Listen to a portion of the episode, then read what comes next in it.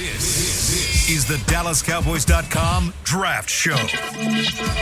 Your war room for insider news and draft analysis from deep within the confines of Cowboys headquarters at the Star in Frisco.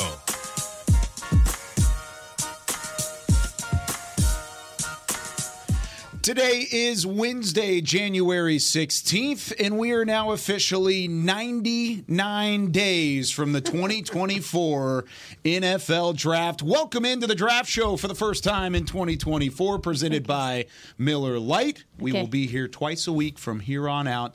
Unfortunately, a couple weeks early, but we're here nonetheless. You think you're so funny, don't you, Pat? 99 days. I looked that up this morning and I had a mini heart attack myself. I will mention that it's January 17th and not 16th, but it's fine. Did, what? It's Did I say It's- 16th? It's okay. It's I all meant right. Wednesday, January. You're gonna run 16th. Still back. living yesterday. That's okay. Welcome into the draft show. Nick's already cut off.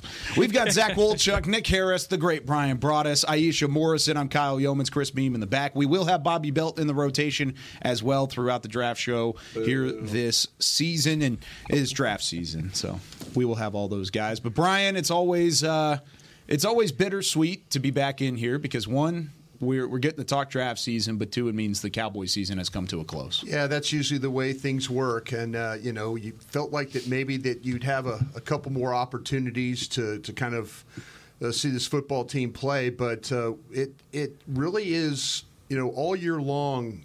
They have your season, and but the scouts are working on the draft, you know, and we just pick it up. We we we cover the season, and then we try and catch up with the scouts and what's going on. But you know, this is the way. Uh, you know, this is the way you, you make your team better. Uh, you go out and you evaluate. We always talk about in the show.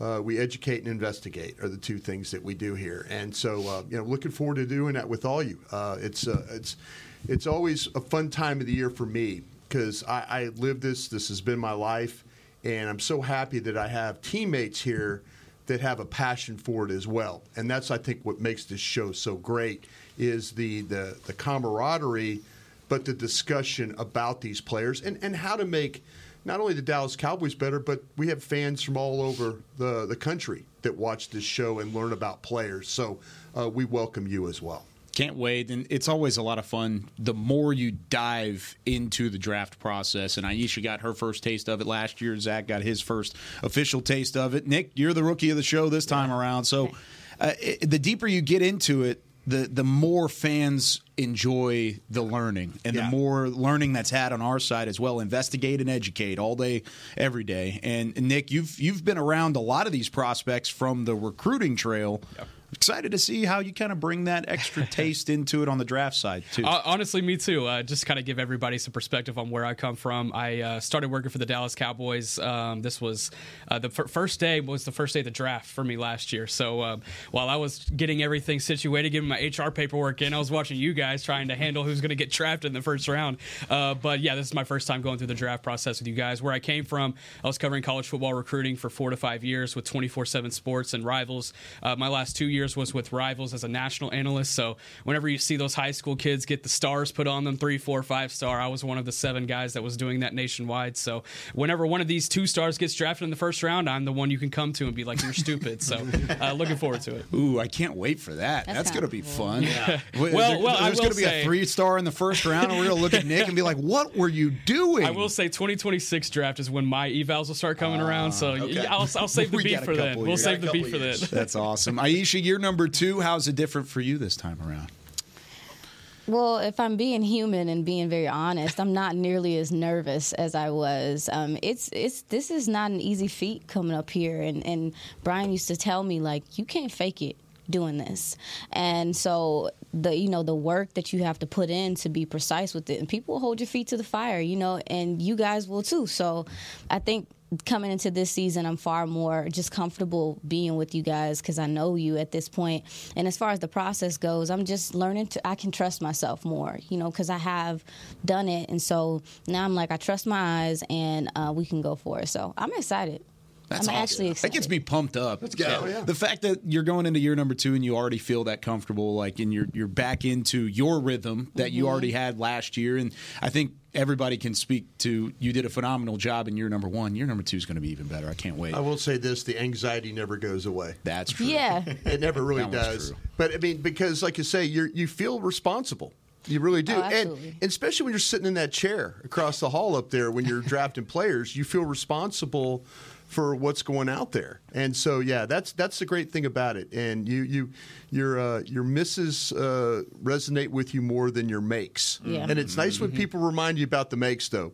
Because that's that makes you feel a little bit better about the job you're doing. It happens every once in a while. Yeah. You'll get one where it's like, "Hey, you got this guy right." Yep. Appreciate all the insight, but more often than not, it's what? Why did you guys have this guy so Yeah. high, or why did you have Yeah. him so low? And it always turns Sure. into that. Zach, you had that a couple times last year. Oh yeah, Iosivas ended up making me look pretty good. The Princeton kid from the Bengals. I got a couple, but then uh, yeah, there there were some. You know, Emmanuel Forbes. I think we were all high on, and I Muffins. definitely got the. Uh, well, gosh, you guys loved Emmanuel Forbes. Look at him; he's getting benched over there in Washington. What do you know? But hey, it's part of the process, and I don't think that you can go ahead and just write a kid off after a rookie season. No. I know we'll talk about that with some of the Cowboys from this past draft as well. Yeah, there's a lot to dive into. I do want to get into the recent reaction, though, with the way that the season ended. You, you give up 40 to 48 points. Almost said 42. I'm giving six points to this Dallas defense. 48 points in the wild card round to Green Bay. You fall 48 to 32. You, you get bounced in a, in a round that you anticipated to win, and things really do change on a dime. I mean, one week we're talking about Mike McCarthy and extensions and, and everything that can happen there. Dan Quinn's a, a shoe in for head coaching jobs around the league. And then all of a sudden you put a halt on in really every conversation and you don't know what the future of this franchise really looks like. Bryan, when it comes to the draft and, and, and really the team's perspective, how much can things change just over the next couple of weeks? Yeah, it, it can change quite a bit, you know. And now everybody goes for they'll have their meetings. They've dim- dismissed the team, you know, the coaching staff. You'll get everything kind of squared up. We'll see what happens with DQ and his interviews. You know, you have to maybe prepare for him being gone. Do you have to get a, de- a different defensive coordinator? Does that change the philosophy? Is there a coordinator coming from the outside if that's the case? Uh, is he a four-three-three-four? You know, does he mesh with what we're trying to do? Dan was really involved with personnel. And so if Dan were to move on, now, now you're trying to think, okay, well, all those players that we really watched all year that Dan really liked, now where someone else might come in here and say, well, this is the type of player I want. You know, and that's that's the tough thing on scouts. They have to go back now and bring back potential players that they might not have liked or graded well enough for the team, but you have a new defensive coordinator. So any type of tweak with the coaching staff could be a little bit of a, a stress on your scouting staff. How much th- does that put a pressure on a potential hire coming in? Because there's there's already a, an infrastructure laid from the draft picks you've made, from the roster that's been put on the field recently. But Nick, whenever you look at maybe even potential candidates, whether it's at head coach or defeat, defensive coordinator, how much does that put a pressure on them to come in and immediately either change or keep things the same? Yeah, I think there's going to have to be uh, pressure to change, right? Because if, they, if they're brought in, they're brought in to change. I, that's that's what kind of the whole uh, conversations are this week about you know how much change do you want to instill on the, the cornerstones of this roster, the cornerstones of this team, uh, and I think if someone's brought in to do that, then they're going to have to do that. Especially considering when you look at it from a draft perspective, what the 2023 draft class put on the table this last season, being able to have a successful 24 class, I think there's even more pressure on that. Whether that be for a first guy or the guys that are already here, uh, I, I think that would be equal pressure in that sense. Yeah. Man, it, it really does change things pretty quickly. But how did it change your perspective on the way that this roster's been built, the way that they were bounced out of that wild card round and, and really dismantled by Green Bay? I mean, yeah, I, I think that, and it really, I don't want to upset anybody, but listen, this league is ever changing, evolving. I feel like. Uh, I personally felt like the big nickel and the way that it's been used, and just kind of some of the things they do on the defensive side of the ball, has been really good for this system. But I do think, just like every other thing in football, at some point in time, people figure some stuff out. Yeah. They figure how to counter it. And I think this is year three, four, whichever year it is. I think some defenses, I mean, because it would be different if it was just like one or two times. But every time that you got beat, it was people attacking that part of your defense. And so to me, I do think there's some changes that have to be made or some uh, it's okay to take a step back and also to reevaluate and see if if you need to change some things or how you can adjust. So for me, it's like if there's a new coordinator coming in, I thought Bryan made a really good point about even looking at some of the players now. I'm like.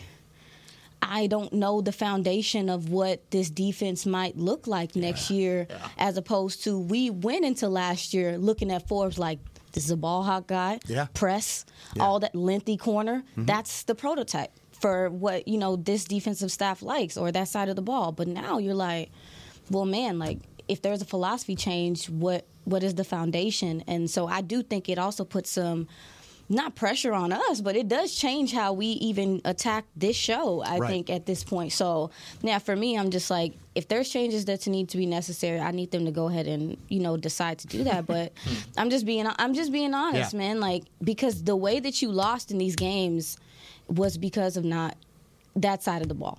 To me, a lot I, of it. I think there's a really good point to make on the defensive side that you made because uh you already made the changes on the offensive side. You, you figured those out last offseason, and I feel like the offense had a pretty strong year from from by any measures, especially if you look at week six going into the bye week and what they did coming out. Mm-hmm. I I think there was a lot of positive that you could take away from that. But you look at the defensive side and how, like you said, whenever they lose, it was the same exact areas of the defense that were getting attacked. You can't go into Oxnard next year with the same exact thing that you finished with on Sunday afternoon. Absolutely You're going to have to make some sort of major change, and I think that starts with the defensive side of the ball because they haven't done that yet. They already did the offensive side. All right, let's do a defensive overhaul. Let's see what that looks like. Can I ask you guys a, phil- a philosophy question? We, coming out of Oxnard, did we all think that they went short at linebacker?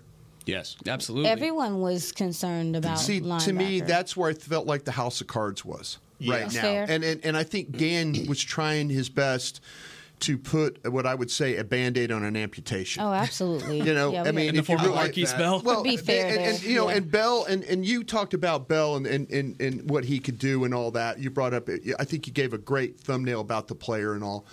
But see, this is where I, you know, you wonder about philosophy. They made a determination to go short at linebacker, and they trusted that Vander Esch would stay healthy. You know, the overshown injury was just it was tragic from what we saw during training camp. There were some things philosophy wise that they chose to do that the end of the year really just showed its ugly head. And you know, and I think that's what they have to go back and study. Like when we were coming out of camp, what did we think?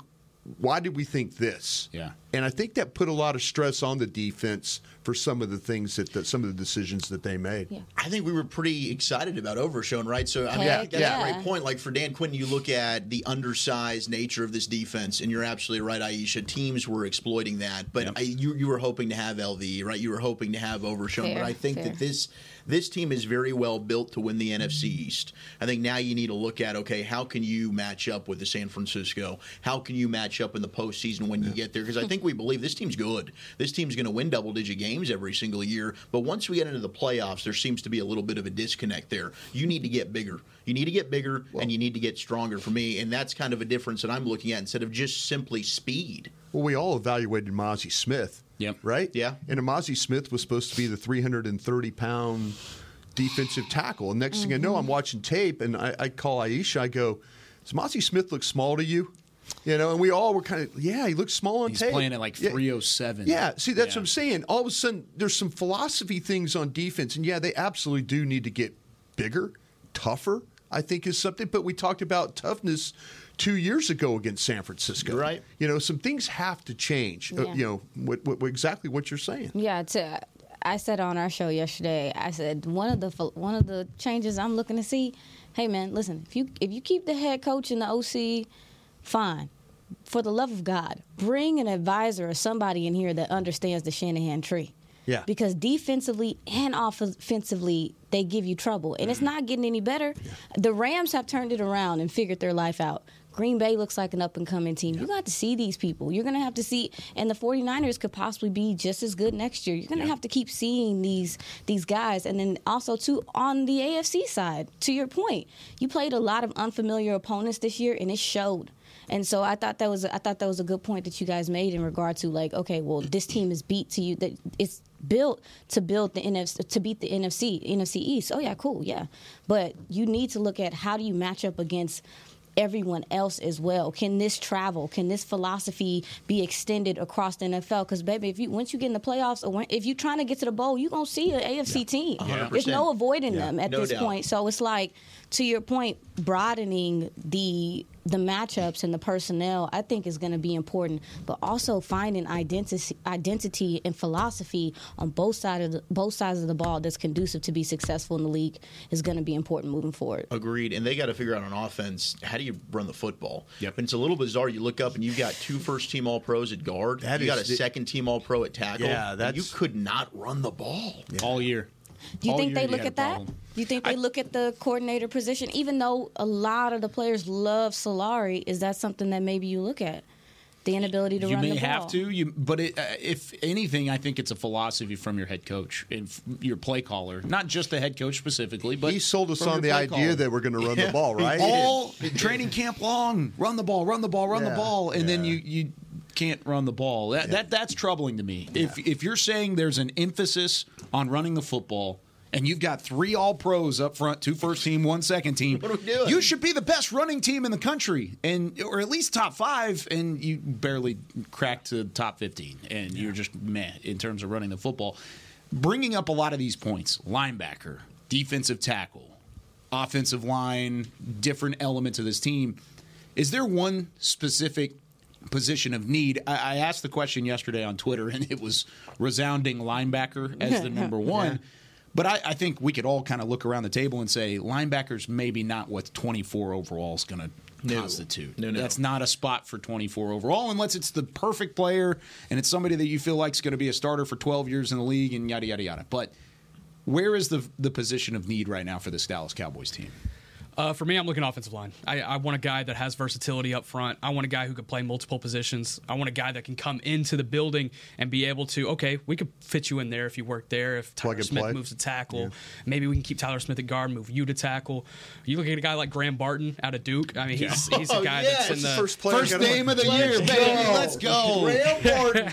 That is your Okay. Graham pick. Barton out of Duke. Graham Barton's Uh, your pick at 24. I mean, he's, he's he's, a guy that could play all five. I, I'm, I'm, I'm almost confident he could play all five up front. Yeah. Um, and then you look in the second round, a guy like Jackson Powers Johnson. He's a guy that's played four of the five up front for Oregon in the last two seasons. So, you know, I, I want to bring in a guy that has a ton of versatility. Uh, and they've shown to do that. Asim Richards, they were hoping to have that little versatility with him. Most of the guys that they drafted in the 23 draft class played multiple positions in college, and they wanted to fit them around, figure out what to do with them. I think they continue that philosophy, but they try to find a little bit better talent in that area. Yeah, the, the deepest position groups are offensive tackle and wide receiver in the first round this Yeah. year. Uh, I think without question. Now, linebacker, a lot of people, you're right. They're going to want, want a backer. I think maybe Edgerrin Cooper from Texas A&M could be your top guy. I love Cedric Gray from North Carolina. I watched him last night. That dude flies around, makes a lot of plays. But I think day two, maybe early day three, that's when you can attack linebacker, just from what I've seen so far. But the meat in the first round's offensive line. There's a couple of tackles that are super athletic,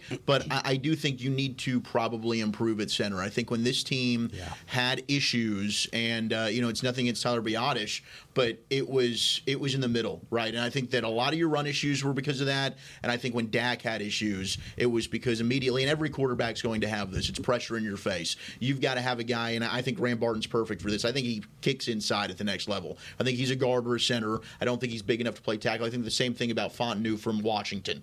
I think he's 6'2", was an outstanding tackle at college, but to me, he's got that squatty guard body. Those are two kind of guys to me I'm looking at if they fall to 24. Graham Barton, I think, is the nastiest offensive lineman that I looked at. He's a finisher. He wants to put your ass on the ground, right? And I think you need a little bit of that mm-hmm. physicality and toughness. What? Let I- Bryan go. No, he just said drop that ass on the ground. I just You wanted to said look that? at you. Said yeah. put your ass on the ground, but he drops that ass. I just wanted to look at Iisha and if we could, wanted to throw back. One of the best scouting terms I've ever heard. Drop that ass. Drop that You're telling me the guy from Dookie drops his ass? The guy on Duke. Listen. He can drop This is that not a family friendly show anymore. we have, we've, we've you, taken a Flo jump up to Rida? PG Yeah, thirteen. exactly. No, exactly. um, listen, I, I don't want to be the cliche and, and mention linebacker, but y'all already took in, y'all already taken offensive line. Man, listen. No, go ahead and um, take a linebacker. Yeah, yeah, I'll, yeah. I'll dance with you here. Yeah, I mean, we you talk about you know late later down in the in the rounds, you know maybe not taking one day one, maybe not even day two, depending on. I like uh, Marist Liufau from Notre Dame, uh, outside linebacker. Yeah. Um, I took a lot. I took a look at him. I like his lateral quickness. Um, he has the ability to rush the passer, but his y'all he plays that line of aggressiveness like very very well. He stays. He's even tempered, but he can be a little hot headed, and he's his that. motor is crazy. He's listen. Uh, yeah, he's Samoan. Um, he has the hair and everything, uh, but and he was a Butkus Award finalist as go. well. So he's he's people know that this guy can play. Um, they didn't they didn't uh, they were top ten in defense, Yeah, and this crazy were. guy was a part of it Sure because was. he plays with his hair on fire. But I just like how he comes downhill and tackles. He's physical, um, and he also has coverage instincts. I was going to ask you, Yeah. can he cover? yeah, yeah. I mean, honestly, Yeah. when you look at this linebacker class, a lot of them can They can cover. cover. Yeah. They can And it's it's kind of cool because we like talked that. about it last year, just kind of the evolution of the position. But he's a good balance of I can cover, but I can come downhill and I'm going to make you pay. And I do think that that's something you want to look for. But I look at the lateral quickness too when you're talking about how do you beat some of these guys that do a lot of motion and all that stuff or attack your linebackers. He has some of that in him. So I was looking at him last night and I was very impressed by what I saw. So maybe if you want to get a guy, maybe like the third round or fourth round, if that's what you decide to do, this guy can ball. Yeah, and one thing to add about Marist Liufau, he he comes from Hon- I, I believe Liufau. Yeah, he we haven't from, had the uh, official pronunciations. yet. I need we're, it. getting, there. we're getting on that. Uh, but he comes from Punahou, uh, Hawaii, which is in North Honolulu, and those guys are known for being run stoppers. I mean, Notre Dame loves to go get those Samoan Mm-hmm. guys to, to fill into that second level. There's another one we'll talk about next year in Nuafe Tui Halamaka. But talking about Liufau for this Thank year, God we got him for the names. he, he, he started he started as a That's DB. my bit, Nick. Back off. he started I as a DB that. in high school Yeah. and, and being able to add that weight, get up to 240, and add that run stopping ability that he trains with down in Honolulu because they can't throw the ball down there. I mean, I'm sorry, Tua was the only one Yeah. that really to really come out of there that could. So Yeah. having to go through those four years run stopping and being able to fill that, and then also having that DB background, it really helped him once he got to Notre Dame. He's a guy I really like as well that has a little bit of versatility. Little Raw. he's still, t- to me, to me, I think he's still has some stuff that he has to work on. But I like that because I think he has all the tools, and you can just put him out there and let him Hidden grow. Gem. That I'm into sounds, that. yeah, that got- sounds great. He got some hit stick to him The, too. the one position group that I think is drastically different from last year that is pretty thin is running back, and that's another spot where I think the Tater Cowboys are going to be looking at. That was a group that last year we were talking about ten deep at running back. We're like, man, you can get a guy on day two, you're feeling really good about it. This year, the best guy that I've watched so far, Trey Benson from Florida State. Yeah. I think he can do everything you want, but Okay. I mean, a Jonathan Brooks out of Texas, I think he's a really good player, but he's coming off of the injury, Yeah. right? A lot of these guys decided to go back. I was high on Donovan Edwards from Michigan. He's going mm-hmm. back to school. Tra- TreVeyon Henderson from Ohio State going back to school. You know, Blake Corum now has put himself in the conversation of being a lot of carries on one that of the- body. but and he's five eight. Yeah. Do you want to go with another smaller back there? Yeah. So I mean, running back and linebacker are the two spots that I think are big needs for this team. But I don't think that there's really going to be a guy when you look at draft value that you can take super high. And even like Jonathan Brooks at the top of that. Yeah. I mean, he's he's up there on the list, but he's coming off of an injury Exactly. as well. So the, it feels like this entire running back class has questions. And this is a team that was in the market for a running back last year. They took Deuce Vaughn in the sixth round, but even before that, we were sitting in this podcast studio. And looking at guys like Zach Charbonnet, Devon Achane, uh, Tank Bigsby, it felt like every round they were looking at a guy and Yeah. then they would he would get slipped out from underneath them. Yeah, and then they didn't end up getting anybody. There's value. There's value in the, and that that you guys are right though. That position was so deep. It was a fun group to study. I'm going to throw a guy out at you real quick here, if I could. I know are we up against on a break here. We can uh, we can get one guy in. How about this? I, I drafted this guy's dad at Philadelphia, and uh, Jeremiah Trotter Jr. If you're talking about linebackers, you liking this yeah, I watched him I, I last knew you'd night. bring him up. one? This guy's my Nick Bolton from the Kansas City Chiefs. Ooh, We loved Nick Bolton in 2020. that's how you feel today, Bryan. That's how I feel today. Frisco Lone Star. I'm, and it's only going to get better, kid. but yeah, this kid, like I said, I drafted his dad in '98, and while I was with the Eagles, and he plays with fire and passion. He's super competitive. The way he moves. Now, people say watch the Duke game. He had some problems in that game. He absolutely wasn't one of his best games. Watch Notre Dame. Watch North Carolina. Watch some of these other games. And you'll kind of figure some things out. But this guy plays downhill. He plays fast. He knows knows how to cover. He's got the lateral agility, the quickness, the sideline to sideline. I saw him at the time the ball carriers at the sticks. He's hitting the guy and is stopping right there. This guy's a powerful player. His dad was a powerful player. He's got instinct too. This mm. guy's a wrap up tackler. He can finish and all that. He's six foot though. I don't know where teams are going to look at him, but when you watch him play, again, it reminded me of Nick Bolton when he was at Missouri, that he was shorter, but he was making every single play. And so, Jeremiah Trotter Jr., uh, my guy, uh, and I'll say it right now because I, I think he's a hell of a football player. So you drafted his dad. Yeah. Who was? I know the draft grades are not complete as a whole, but Yeah. who's a better prospect, more well well-rounded? Took his dad in the third round. His son's a better. His sons will probably go a lot higher. Second than round. him. higher. Yeah, as a Yeah, second yeah, round. yeah, Okay. exactly. He's, he's That's fun. pretty good. He's No, fun to he's- watch. Did I Heck see him right? Did I get no, him right? heck yeah, Oh, you man. did? I watched him. I watched him last night, and um, I literally wrote down. I said, if you're gonna chip him, you better bury him. Yeah. Because he's not. He's hair on fire. steal that he- from you? Yeah, you can definitely steal it. Like you, you That's better nasty. bury him. I And- like that. Yeah. And I was looking at to your point. Uh, I said his turbos are crazy. Turbos being the closing speed. Yeah. Yeah. He has. You know how you watch Micah and you see him close on Yeah. people. Downhill acceleration, Dog, burst. and it's it's crazy. He just jumps on people so quickly. Um, I, I did write down. Some people may worry about his size. Yeah, they're going to worry about his height. have we not learned our lesson from Ivan Pace at all? Yeah. oh yeah, and I'm Ivan just- Pace went undrafted. Respectfully, Are you kidding me? Uh, Have we not learned our lesson there? If we're So- talking about successes as a show, that was one. Yeah. Yeah. And I was with y'all the whole that way. was one. I was with y'all the whole You way. were- I will back up Nick. it. He was talking about it. Yeah. He was texting me last Yeah. last year. I don't know how that guy didn't get upstairs. picked. Yeah. Yeah, and uh, also too with Trotter, what stood out to me was are the ball skills. Yeah. when the ball's in the air. Yeah. he's snatching that thing. Yeah, he's good at under. I mean, he plays with his eyes really he's well. snatching that You thing know, like a DB. thing. His dad had nine nine interceptions in his career. His Right. dad was a badass. He really was. Four time Pro Bowler. So Yeah. if Yeah. he's a was a better prospect, I'll take that. I'll take a four time Pro Bowler. Yeah. Yeah, he finished works. this. He finished his career 13 sacks, 13 PBUs as a as a linebacker. Yeah. All right, boss, move Wait, around. wait till we start talking about Frank Gore versus Frank Gore Jr. Oh, oh yeah, a little Southern Miss action. All right, when we come back here on the draft show, we'll continue on with some tell Glad me I got more. that guy right. We've got some pet cat abilities early on. Some some guys that we just feel like we're gravitating toward. We're going to talk about it when we come back with more of the draft show right after this. I'm Dak Prescott, quarterback of the Dallas Cowboys. And they snap it to Prescott, who looks right. It's not there. He escapes left. He'll run for a first down. Just like football, when it comes to crypto, it's important to have a team you can trust. With blockchain.com, I know I'm in good hands. Since 2011, they've been trusted by millions around the world to buy, sell, and trade cryptocurrency. Prescott's going to run this himself. Run it up the middle, and he scores. Whether you're new to crypto or an active trader, they've got you covered. What are you waiting for? Get started at blockchain.com. I'm Darren Woodson, former Dallas Cowboy player and Super Bowl champion. When I played in the NFL at a high level, I relied on my vision to see the field. As I started getting older, I noticed my vision wasn't as good, and I was getting frustrated from wearing my glasses all day. I went to Laser Care Eye Center, and Dr. G talked about all the options. Thanks to technology and Laser Care Eye Center, I can see near, far, and between.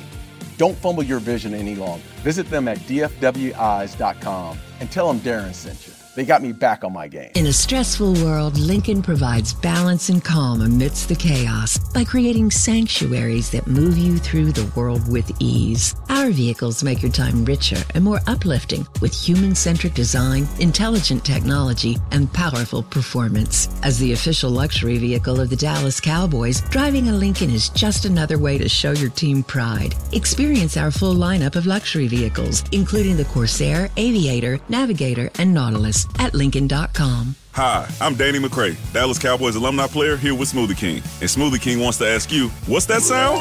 That's the sound of us magically transforming our smoothie bowls into two new decadent flavors. Dig into a cool acai or pitaya bowl, handcrafted with crunchy, purely Elizabeth granola, fresh strawberries, and finished with a velvety chocolate hazelnut drizzle. Perfect for breakfast, lunch, or anytime you want to munch. And that's the sound of you making them disappear. Smoothie Bowls, now in two new decadent flavors. Only at Smoothie King, the official smoothie of the Dallas Cowboys. This is the DallasCowboys.com Draft Show. Back here on the draft show, we are 99 days away from the 2024 NFL draft. Alongside Nick Harris, Bryan Broaddus, Iisha Morrison, Zach Wolchuk. I'm Kyle Youmans. Man, it, it is crazy. 99 days. It feels like we have zero time, and it's even closer. The uh, Senior Bowl's coming up in a Yes, couple sir. weeks. Did you get your credentials already? Yep, I'm ready to fly out here in about 12 days, so that'll be fun. That'll be go. fun. Nick Harris will be on the way to the uh, the Senior Bowl. I'll be at the Shrine Game down the down the hallway here at the Star. First year that the Shrine Game is going to be in town, so Yeah. it's going to be really cool. But Dane Brugler's going to be in town. He told me so. he's coming to the Shrine Game. He's coming in. He's coming to check it out. We might, if we, if we have a show, we might have to pop him in Oh, there we'll somehow. pop him in here. Yeah. We'll make sure he's in here. Uh, I mean, as much as these All Star games are going to show, they're going to start popping up pet cats left and right. They're going to Yeah. start popping up these these players of interest, guys that you just love in practice. You love their tenacity. You love their their fight. And then it's also going to take a knock on some guys at the same time. So before we even get into All Star games, I want to know some of the guys that you guys are looking at. And we'll start with Zach Wolchuk. Who's your early pet cat? Ooh, okay. Any position. It could be a position of need, could be Yeah. just an overall BPA. What you got? So I mentioned uh, Cedric Gray, linebacker from North Carolina earlier, uh, but probably my favorite player I've watched so far is Javon Bullard, the defensive back from Georgia. Like this dude's a, a, just a dog. He saw action as a freshman. He was named defensive MVP of the national title game uh, against TCU and the semifinal against Ohio State. So big game player. He will thump you. Super physical downhill player, and you know he's not a guy that's going to throw his body in there. We've seen that a lot. He will wrap up and he will run absolutely through you. He's got a reckless abandon about him. He's really good against the run. Can come down, cover the slot as well. Like that's what's interesting about this guy is his safety. I think he can match up and line up inside against the slot as well. Love his aggression and play temperament. He's a competitor. Gets everyone lined up. Like you can see the football intelligence and the leadership back there. Everybody on that Georgia secondary. And if you're taking a Georgia player that plays in the secondary, you're probably getting a dog. To me, he's the best one that is back there. Everyone's looking to him. Am I in the right place? Am I lined up? Short area quickness. He's got recovery speed. High motor guy. Can chase down plays from the backside. I'm a big Javon Bullard fan. I think he might be the best DB that I've watched. Period. So, period. Like this oh. year, Like, any out of, year. out of all the Lordy. corner, just this year. oh, just this year. I was about to say. I was like, oh my goodness. But I've watched a lot of the top corners in this draft so Yeah. far, and there's some good ones, like Arnold from Alabama. I think he's the best corner in the draft. But Bullard, just as a pure defensive back prospect, to me, he's my most fun tape study so far. it may not bother many because he does play safety and he has some safety nickel flex. But he's five foot eleven and he's listed at a buck ninety five, so it may even be smaller whenever the combine comes around. Does that bother you at all? He just plays bigger, and like for his frame, to me, he doesn't look skinny. Like it's not when you're looking. And last year we saw an Emmanuel Forbes, and you're like, "Dang, that guy's wiry." Yeah. To me, he's filled out pretty well, and he could probably put on some weight. I'm sure that teams might want him to do so, but the way that he moves and the way he's just so physical and tough, to me, the size is not an issue for him at all. Love that. There's another one of those light corners, uh, weight wise. Has anybody seen Abrams J- uh, Drain from Missouri? Yeah, that's that's funny because I was uh, I was about Is to that your mention. guy? Is he your guy? Is that your I was guy? I was going to mention the other Missouri corner. Okay, Okay. but you go Oh. ahead. no, go no, ahead. go ahead. No, I, that, I'm going to take a Ennis Rakestraw uh, from uh, from Missouri. he's a Duncanville? yeah, he's a Duncanville guy. There we go. Uh, He's just yeah, so yeah. biased. Yeah, th- so th- I, I wanted to throw out a precursor here. Not every pet cat I'm going to have is going to be a guy I used to cover, Guy but this from is a guy I used to cover. Duncanville, He's a guy South from Oak Cliff. Like, Stand up. But uh, there's two legitimate corners here from Missouri that are going to be day Yeah. one, day two type guys. I look at Ennis Rakestraw. I want to start from the top with him. He was a guy uh, back in uh, the 2019 uh, or going into the 2020 uh, uh, recruiting class. He had zero offers going into the final two weeks of the recruiting cycle. Nothing. He he was looking at uh, FCS options. Uh, Alcorn State was one that was popping out for him. He had a huge state championship against North Shore, Alabama, Missouri, Texas. They all offered immediately, and those were the three hats on the table for him on signing day. And he chose Missouri, and he could have gone to Alabama. He could have gone to Texas. Missouri showed him a lot of love, and it was a huge win for Eli Drinkwitz. There's actually a video out there of Drinkwitz throwing a drink in the air and losing his mind over getting Rakestraw on signing day. But he started year one for them, uh, all 10 games uh, in, in that 2020 season, and he has started every game since that He's been healthy at least. This past year, he didn't get thrown on him. It's he, he does not get tested at all, and it allowed for opportunities for Kris Abrams-Draine, and Kris Abrams-Draine got a lot of work as a did. result. And it was it's actually huge for him because I think going into the season for Kris Abrams-Draine, you were looking at a guy who was you know potentially a day three type guy, Yeah. you know, but just needed reps, and boy did he get them because Ennis Rakestraw was on the other side locking things down. He's six foot, one eighty eight. He's going to be really lanky, but he's got really long arms. He's going to press a guy right off the line and get physical. He has that Duncanville uh, physicality, tenacity that you you love to see from a corner. He's got the aura. he's, he he's definitely got it. Um, he's a guy that's starting to sneak in, into that late first round type of ty- type of Ooh. territory. I think for me, I would take him mid second, but I think he's a guy that's awesome. I, I, I I really do enjoy him. Those Missouri corners are fun. They're they're a good group to watch. You're gonna help me with this name from UCLA, the, the edge rusher. Uh, oh, that? Oh, what's my guy's first name? Give me a second. I want to uh, see if I can find it. Li- Laiatu. Laiatu. Laiatu. I believe it's Laiatu. But again, we're gonna. I'm about to go through all of these. Is it La, La, Latu? Is that- Laiatu. It is. Latu. Is that who Laiatu, John's Latu. talking about? Yeah. Latu for sure. I, I I feel embarrassed because, like I said, I'm trying to learn these names, but I, I'll tell you what. You watch this tape. He's an edge from uh, UCLA. Yeah. He transferred from Washington. He's a no nonsense player. He's relentless effort, pursuit, nonstop. Most of his work is done from the two point stance. This guy's 6'5, 265. You know, so you're kind of thinking, oh, well, maybe he's got a, a 3 4 defensive end kind of a build, you know, that, that, that just that, that, you know, five technique head up guy. Now this guy can play on the edge. And when you start to talk about him, it's the speed, it's the quickness, it's the length. He gives blockers trouble. He breaks guys down. He's a SWAT swim. Hands are always going nonstop technique. Uh, he's got diverse pass rush moves too.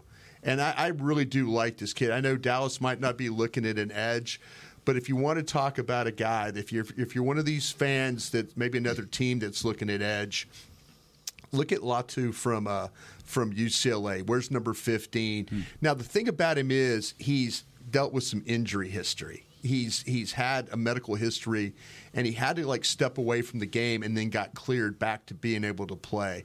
So we'll see how that affects him. But man, this guy as a run defender, pass rusher, the way he plays is just really, really outstanding. And I think the Indy Combine will tell the story of this guy. If he slides down the draft, he might be one of these guys on the board at 24 that might Give or take. have to it- take it. you might be you're going to look at it and say maybe it's just too much that you can't pass a guy like this because uh, but you know we, we some of the comparisons are what Lucas Van Ness the kid we saw from Iowa, Iowa, last yeah. year that kind of some of that comparison maybe a little bit better player there I, I think he Yeah, I is. was and definitely he's saying I think he's a little bit twitchy, more- a little more Yeah. bend. Yeah. Yes. definitely. Like Latu to me, I think is the best pass rusher in the draft in terms of edges. Him and Verse. Jeez, I'm two for two on To the me, Gibbons I, I think you're nailing Yeah. it. The, the guy that I'm going to throw lost out it yet. there Yeah. that I could be totally wrong on, and I know I've talked to Bryan about this, and he's getting love like he's the best edge rusher in the draft is Dallas Turner. Okay. I don't think I'm a Dallas Turner guy. Yeah, Dallas Like to me, I'm taking Latu over Dallas Turner. I'm to me, you. Dallas I'm Turner looks the part. I, I, he physically is very, very impressive, but I think he runs himself out of play sometimes. He's got a good stab and a rip inside. He drops off into coverage, which is also a little bit weird. I don't know why you're doing that sometimes with him. but to me, I just didn't see, as hyped as he is as a top 10 type of player, I didn't see that when I watched him play. He's a freak athlete, and I think scouts will look at that and be like, "Gosh, I can make him an absolute Pro Bowl, All Pro player." But give me Latu if I had to if I had to pick between the two of them. I think the guy, if he filled a twenty four, goodness, I mean, how Medi- could you the, not medical- snag him? uh, the medicals are going to be the medicals are going to be That's I what's mean, going to he's slip so much him. fun. yeah. The- No. Well, if you're comparing him to Lucas Van Ness, I mean Van Ness was taken by the Packers at 13. Yeah. So I mean, and Well, he was he was not the the, com- top edge. And we was yeah I remember our reactions. yeah yeah. yeah no Yeah, because we didn't love like. Van But that's what people comparison. I think. I think. I think he's I think the UCLA kid's a better player than Yeah, I'm Van Ness. Yeah, last year when we were, it was so many edges. If I'm Yeah. not mistaken, There it was a a lot lot, of of edges, Lot of and edges. I can't remember what his name was, but there was one that everyone was so high on early, and we was like, Tyree Wilson. Tyree Texas Wilson, Tech? yeah. "That's Oh, him." yeah. Yeah. We were like, We all kind of talked about it, like good player, Yeah. top ten pick, maybe not. I mean, that was kind of the I thought "That's what I process. felt like about Turner's Dallas. Turner. He's Yeah. the That's what. That's Like Tyree exactly Wilson? what went to Yes. mind. That came. Yeah, to mind. Cowboys fans, big if y'all are worried athletes. about Mazi Smith and his rookie year, go go talk to a Raiders fan about Tyree Wilson. Yeah, that was Oh bad. my goodness. Well, Latu kind of gives me. He has a little bit of Joey Bosa in him. He's got that crazy size, 6'5", 265 coming Yeah. off the edge. Um, eh, he's but he's athletic, and Yeah. he can use that in athleticism, and he's got a lot of power. May need to uh, improve a little bit on technique because it, it's Yeah. clear that he's used power his whole life. Um, but he's athletic as hell. I, I, that's a guy you would love to have. It's funny you brought up Latu as a transfer from Washington. Yeah. My guy is currently finishing his Washington tenure. Bralen Trice, Oh. edge rusher, wears the single digit. Like that, too. Technician. He's strong, six foot four, two seventy five. Gets off the line of scrimmage. He's working guys backwards. He he does have a, a run stuffing ability. He can move laterally. He knows how to close things out. The one thing is he doesn't have a great change of direction. He's not very bendy. Mm-hmm. That's not his game though. His game is a power game. A little top heavy. Yeah, he's very t- he's strong up front, but that's that's where I've got him. I haven't watched a ton of edge rushers, only three at the moment, but he was my first watch, and I really did like. Him. I'm with him. you on that. There's something Okay. about him that stands out that you're like, okay, right? And I put out a, a tweet that is probably going to get caught on old takes exposed Oh, three, love three that. years from now. But I was Great. like, give me Bralen Trice over Dallas Turner. Well, Wow. Yeah. Who do you got? I there? don't. I, hmm. first of all, no, no, no. Come I haven't watched Dallas Turner yet, but I, just hearing the the hype with him, I feel scary. like that would be a tough. As a tough top thing. 10 guy, I'm I'm thinking of. Bralen Trice at like 24, like Yeah, that, like too. back half of the first. Just I'm not who's going to be a better pro. I think Bralen You Trice think might Bralen be. Trice might be that guy? I like it. Bryan took my pet cat. Oh, who is it? It was Because- Latu. No, it was Jeremiah Trotter. Jr. Oh. Was, no, talk about him, please. I, was, I, I talked about him enough. Uh, I uh, I wanted to. This is another guy that caught my attention. Y'all don't don't roast me, but I know we ready. talk about running back. Okay. and maybe that it's not nearly as good as it was last year. But uh, Marshawn Lloyd out of USC stood out to me uh, a little bit. Uh, transferred from uh, South Carolina to U- USC. Um, USC to USC. Yeah. y'all make me so sick. Oh, it's gonna be a long I can't year. believe that just happened. USC to USC. They're both going to show up in an LSU jersey next week. It's just going to be great. please. But nah, he he stood out to me. Um, he just. The, the shiftiness and his cutback ability it, it stands out to you. Um, I was looking at the just the overall foot quickness was there, and but the specifically the short area quickness is off the charts to me. Um, and I feel like he also too if he sees it he can go. I, I like the acceleration. The top speed is not elite or it's not like super high but again i think you you can deal with it with the short area quickness. Uh the lateral agility is crazy. He's strong too. Like his lower half is crazy. Now he's 5'9 so i don't know if anybody would, would care about that. He's 210 I care a little bit. he's 210 5'9 so but Pretty stout. I but can, I can I can rock with five nine. he's very st- he's very stout. His lower half of his like a body's really ball. strong. To that point he is not afraid to pick up a blitz he is not afraid to get his nose in there with pass pro That's So- that's a huge point. so some, you know, because when people look at smaller running backs, they Yeah. like, you know, are people going to be trampling him? No, like he's his lower half allows him to be able to stand in there and, and hit, uh, do some of these blitz pickups and things like that. I think he would thrive in a zone scheme. Um, because again, like some of his lateral quickness is off the charts. Uh, so he got my attention. There's not a whole, like I said, we talked about. It. It's not a lot of the running back class is not what it was last year, but this guy I think can play the game. My question for you on Marshawn Lloyd, and um, I know we're early in the process here, so it might be tough to make a comparison. But you look at a guy like Blake Corum, who has similar size, a little bit better production, a little bit more speed. How do you kind of different, differentiate the two? Um, for me, now when you look at Blake, because I, I watched him for quite a bit of time. Obviously, there's a lot of there's a lot of tape on him. There's He's a lot of been tape. A lot of doing- touchdown tape He's too. been doing a lot. Um, I think that Marshawn is a little bit more punishing as far as power, and I like Blake. Um, and I like what he's able to do, but at the same time, I do. I, I think Marshawn has a good balance of the power and the speed and the lateral quickness. I know I know Corum can do a lot of stuff and um, bounce to the outside, and he displays patience and things like that. I think Marshawn has these things, but if he dips his shoulder, he's gonna make you pay. You're gonna feel him a little bit more to me than what you're gonna feel Corum. So that would to me be the distinction between the two. Um, they both don't have like crazy breakaway speed, like I said, but even so, I still think that Marshawn has a little bit more juice as that at that top speed. And the that plays more. protection, Yeah, I was about to say that plays into pass protection and as well. the pass Yeah. protection as Yeah, well. absolutely. So, um, yeah, the similar cutback ability as Corum. Like to your point, I'm glad that you brought that up because uh, yeah, their, their cutback ability is similar to me. The lateral quickness and stuff like that. You mentioned the production and all that stuff, but if you go look at him, if you go look at Marshawn at uh, SC, the year he was there or the time he was there, he was decently productive and but to average seven point yards a carry this past season is is lets you know this guy can rumble if he needs to rumble and Can I slide one more dude in? Yeah. One more. Because I'm geeking over here. Go for it. You guys watch uh, Jer'Zhan Newton from Illinois? I have a Yes. hilarious story about. I watched Okay. him last year. I think I still I- got my notes in here. I'd Mom. love to, to hear the story, but as far as defensive tackles go, like, man, w- would I like to see the consistency with his get off a little bit more? Yes. But holy moly, this dude was a fun watch. I mean, and, and I love his his awareness. He puts that big paw up. He is swatting balls to the line of scrimmage. He takes on double teams. I think he can play three tech. I think he can kick out and play some five tech. He's got some versatility. Hmm. Plays with tremendous leverage. Well, it was one of my notes on him, and I, I love him. I mean, he's a little bit smaller, maybe. The arm length will give him yeah, problems. short arms, Yeah. short arms. But Yeah. to me, I mean, he does do a good job of of shedding blocks and being able to chase plays, scrape down the line of scrimmage. To, Newton was a fun study. Yes. Interesting. You put him next to a ham, he's gonna go nuts. Yeah. He's his to your point. I watched him. I remember watching him last year because we were so impressed Illinois, by the yeah. Illinois defense Right, in general. yeah, that's right. So well coached, and that secondary back there, baby. You think they was you think they was thriving just because? Nah, that that front four was steady for Illinois as well. And so yeah, I like his hands too. The violence of his hands. I think that's what helps him, even Yeah. though he has short No doubt, arms. no doubt. It's No, no, you're hard. right. The hand fighting is there, so. Yeah. He's he is an interesting watch. I'm gonna find my notes. There's And so the bend was here. more impressive than I was anticipating when I first started watching. I was like, man, this guy's got some bend to him. You know what this funny. sounds like? It sounds like Calijah Kancey from Pitt last year, to a certain extent. Yeah. He's bigger. Yeah. He's thicker. Yeah. This He's, guy he's was bigger. two two ninety five. Okay, and Kancey was like 280. Yeah, he was a little bit of a smaller uh, guy, but yeah, this guy's super disruptive. I, you guys are right about that.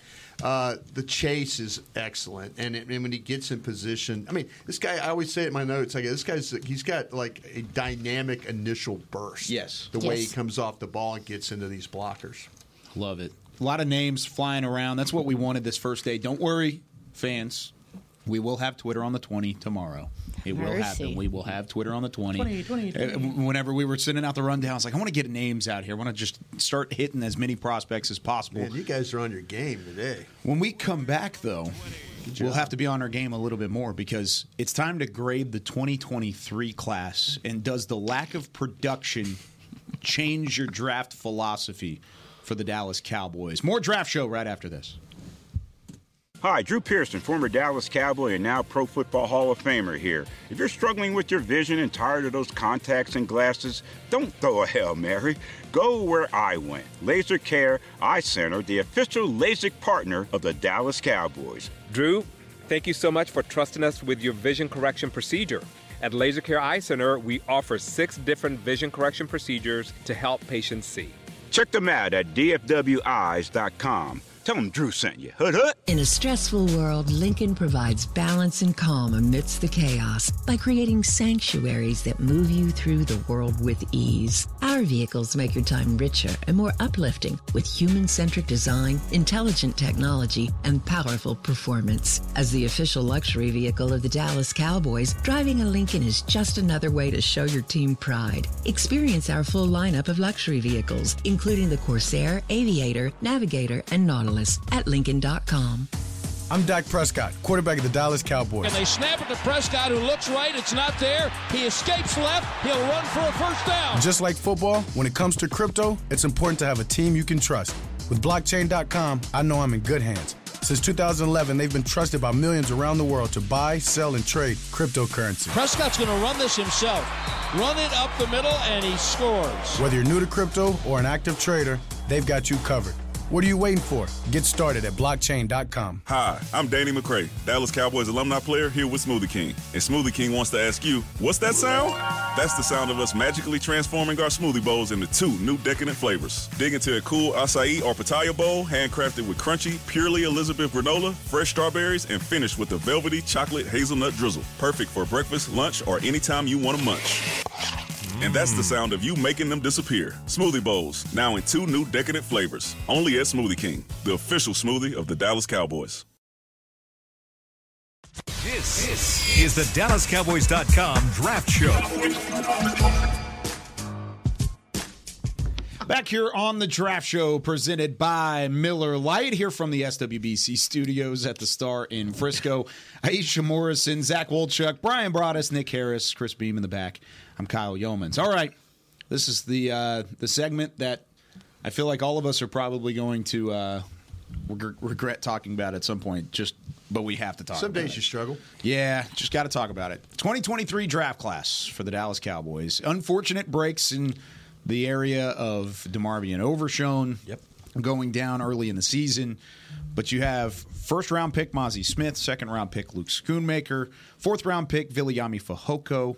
Then you have Eric Scott Jr. You have uh, Asim Richards in the fifth round. You have Deuce Vaughn in the sixth round.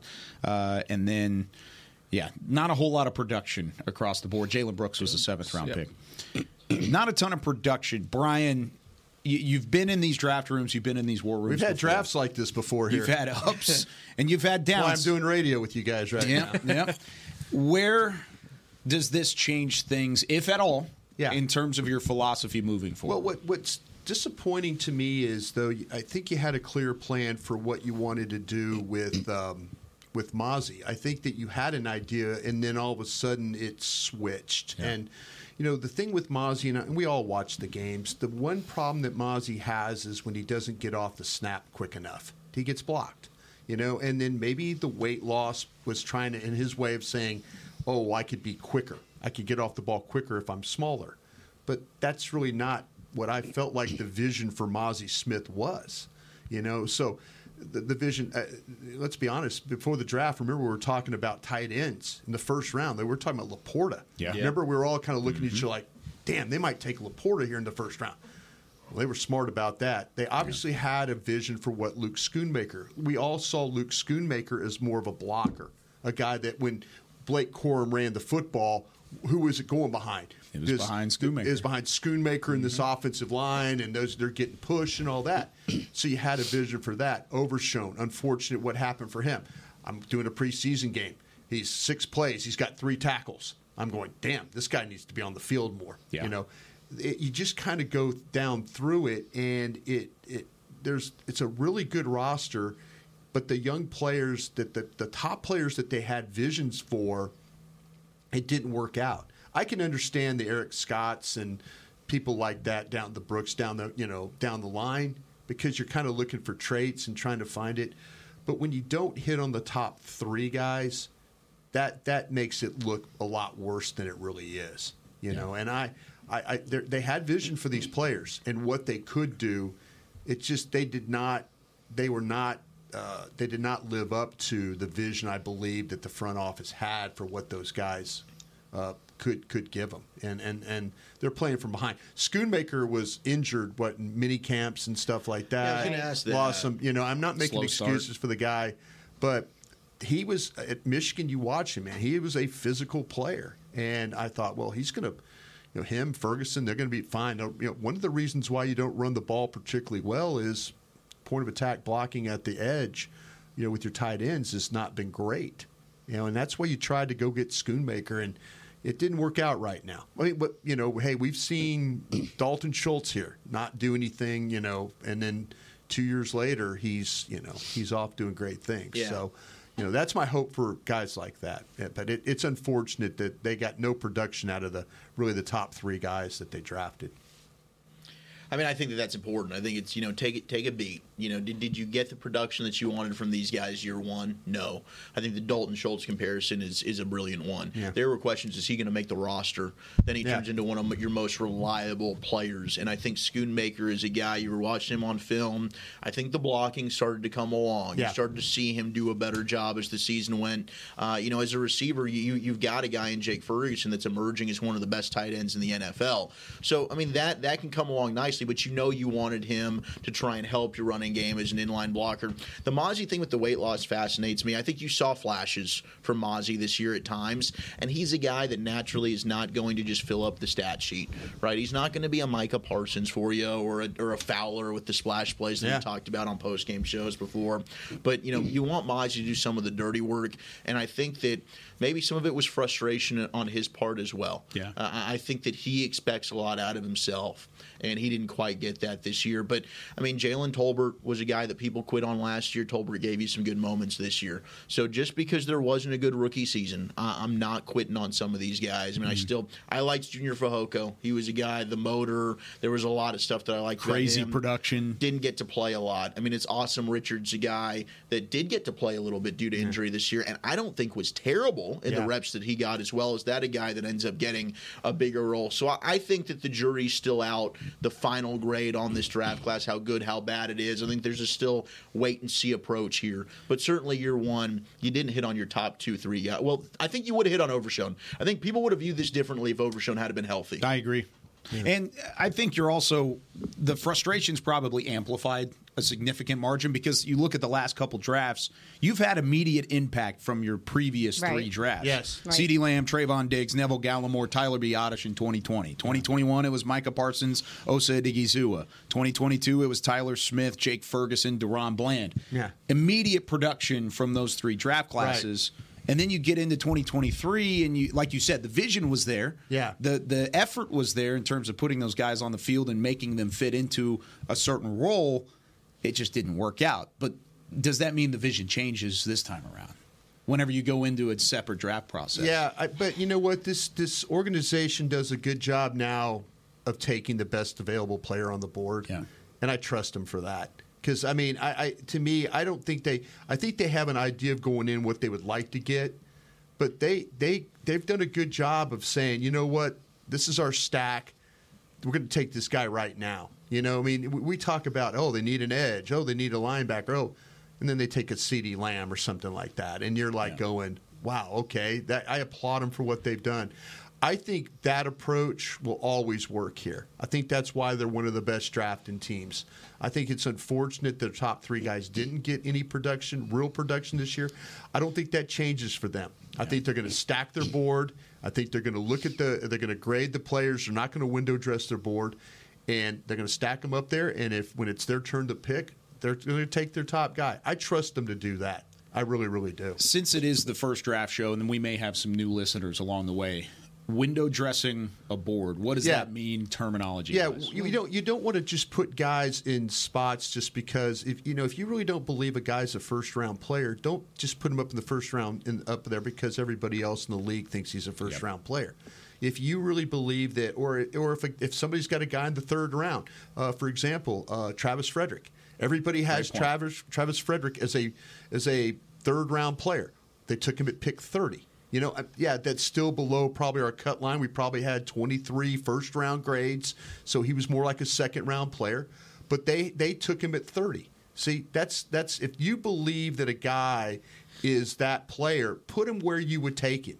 You know, don't window dress your board. Don't just put them up there because you uh, every, all the scouting services said that's what you have to do. And this is not a team that window dresses their board. They will not window dress their Tr- board. Tyler Smith, they No. took him above Yeah. the, Yeah. the pay grade Yep. uh, at the time. I Absolutely. mean, Mazi Smith, Luke Mazi, Schoonmaker. well. Yeah. Some of them have worked. Some of them, at least at this point, Yeah. have not. I'm with Zach. I'm not giving up on Mazi Smith and Luke Schoonmaker just yet. I think DeMarvion Overshown can be a, a, a guy. But this is not an organization that in the past has window dressed their board. And I think you should take comfort in that Yeah. Yeah. moving forward. Yeah, I mean, when you talk about this this draft, this past draft class, and like you guys talked about the lack of production, I know we we are giving them some time and stuff because development is important, but it did hurt. It to- did. to Oh, it me. did. It did. Especially, I mean, you mentioned Junior Fehoko. I was really sad, low key, that we didn't get to see him this season because one thing that stood out stood out about him on tape was how he can contain the edge and, and defend the edge. And I, baby, look, where did people attack you this year? Yeah, along the edge. Yeah. Have mercy, um, because I feel like his, uh, I felt like his size didn't take away from his speed. And to your point, the explosiveness, his ability to shed and tackle, his power Yeah. is was a was a problem for tackles. And so I was looking at him because if you're smart, you're not just going to run at DeMarcus Lawrence. The Cowboys have been needing an Yeah. edge opposite of DeMarcus Lawrence that can consistently stop the run. Yep. You got guys that can rush the passer. You haven't had a guy that can go over there and man that spot and make people have to make decisions.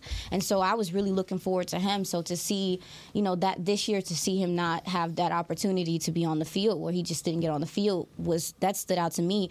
But also with Schoonmaker, Doug, 12 personnel could have helped you a lot this Yeah. year. Yeah. And it wasn't that they didn't run it. It's the fact that there's an element of football that matters and people know big homie ain't catching no passes for real. Yeah. So it don't matter if you running them out there and you doing some 12 personnel type stuff. People are, are they're focusing on Ferguson and having another receiving tight end Yeah. could have made a hell of a difference in the way this offense was run. And Yeah. and don't get me wrong, I, I did like some of the things that mm-hmm. Schoonmaker did in the blocking game and mm-hmm. stuff, but the lack of the lack of receiving from that second tight end it hurt this year, Sure and did. I do think it could have opened up this offense a little more if you got some production there. No doubt. Yeah, they started treating Ferguson like a wide receiver. But- you're seeing like you're you seeing should. cor- corners playing on him, you know, and stuff like that. Yeah. Mm-hmm. Yeah. I think that I'm with you guys on the jury still being out for this class, but I, I think you also have to look at the results and what's on paper. And it's the fact that you had eight draft picks and only two of them were active for every game this Yeah. season, and Wow. only two of them were really uh, uh, uh, key players that were on the field quite a bit. Um, you know, I look at Schoonmaker as being probably the best draft pick, and you know, based on his production, that's probably not the best thing in the world. I think uh, I think T.J. Bass is the best rookie in this in, in Yes. entire class. Yeah. Um, what T.J. Bass was able to do and bring to the field. You also got to look at Hunter Luepke and what he was able to do. I know that fumble in. Miami was Got tough, better, but yeah. uh, T.J. Bass, I, I think he was uh, kind of the saving grace of the, the rookie class. In You were right ways. about him. Yeah, you were Heck right. You yeah. guys were TJ talking about TJ it. Bass He should should have been play. drafted. I mean, there's a lot of people that you know, like, damn, we missed on that guy. Um, put some. Put some respect on Jalen Brooks a little bit. I, I, I know he didn't get to he No. didn't get to do a, a whole whole bunch, but I feel like the times we did see him, he was productive. But he showed you more than what I think people expected of him, especially like see, coming in. I'm Yeah. thinking. I mean, Yeah. we thought like, oh, this Special guy's going to be He's a an gunner. undrafted, Yeah. can't body. I and mean, then he were taking comes in and he's sure hands, Yeah. strong hands, really weird, sneaky quickness, which makes no sense. He uses his length really well, those Yep. long strides.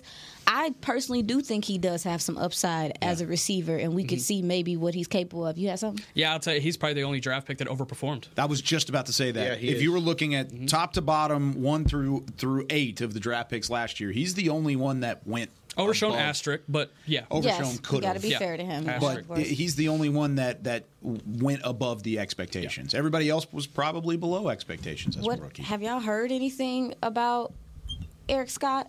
Have has there been any and like and don't get me wrong, I caught up with him early on because when you looked at him on tape, you said, okay, this guy can press. He's sticky, got that little you know that Velcro little. touch. He plays the Fossil loved him. Absolutely. Quinn loved him. Yes, right. And so obviously we didn't get a chance to see him. He did have a little bit of a point in um, uh, preseason where he was struggling. I caught up with him. I asked him. They were working, if I'm not mistaken, they were working uh, zone concepts with him because you you got to be able to do both in, Yeah. in this place, you know. So did y'all hear anything throughout the season or any updates on him? Tater not, tots. Not specifically. I think Everybody's I face. think what No. you what you were outlining is is about the the rundown on Eric Okay, Scott. track Is him. They're trying to get him more comfortable with zone concepts. He played a lot of man at Southern Miss. He was mostly press corner. I mean, he was up top and, and physical. Mm-hmm. They want him to be able to to track at the same time and cover. And I, I just think he wasn't ready for that as a rookie. But if you're a six round pick, you're expected to have a, a little bit of leeway. Get into a developmental course. side of things. Come back from camp this year. He's going to have to have a big camp. If Well, he they really gave wants up to a make pick for a him move. for the That's strap. and That's- that's, why I'm asking Yeah, because they yeah. clearly They saw believe in him. something in him. They did. They gave Uh, up a pick this draft to move up and get him. Well, last tater year. tots. We talk about We'll get the- some Eric Scott this year. Yeah. well, is the DC gonna be the same? Because if the DC not the same, Yeah. he might not like He might not like him. the get down with the think get Eric Scott down. I'll tell you We'll talk about this tomorrow. Too. I, I know. I'm sorry. Yeah. I know we're going over here, but really quick, I think sorry. there is an opportunity for Eric Scott to be able to jump in if they decide to move on from Jourdan Lewis. I think there's an Yeah. opportunity for him at nickel. Okay, good to think about. Yeah, okay. And there's there's opportunities that could line up for a lot of these rookies. The Mm-hmm. 2023 rookies specifically, spots at edge rusher for Viliami Fehoko, spots on the offensive line for Asim Richards. Is it foregone conclusion that that's where they're going to end up plugging in? Absolutely not. There's a lot that can happen between now and then, including from a coaching staff standpoint, like Iisha just eloquently put a couple moments ago. Ah. Who's your DC? Who's your head coach? Who is going to be on the opposite side of the building? We will continue to monitor that as we go on. Tomorrow, we're going to dive deeper into this 2024 draft class. I want to do some more telling me more. We'll have some Twitter on the 20, and we'll continue to get you ready for 99 days away, the NFL draft in Detroit, Michigan coming up here in just a couple of months. That does it for us here on the initial episode here in 2024. For Chris Beam, Zach Wolchuk, Nick Harris, Bryan Broaddus, Iisha Morrison, I'm Kyle Youmans saying so long from the Star in Frisco. We'll see you tomorrow. This has been a production of DallasCowboys.com and the Dallas Cowboys Football Club. How about this, Cowboys?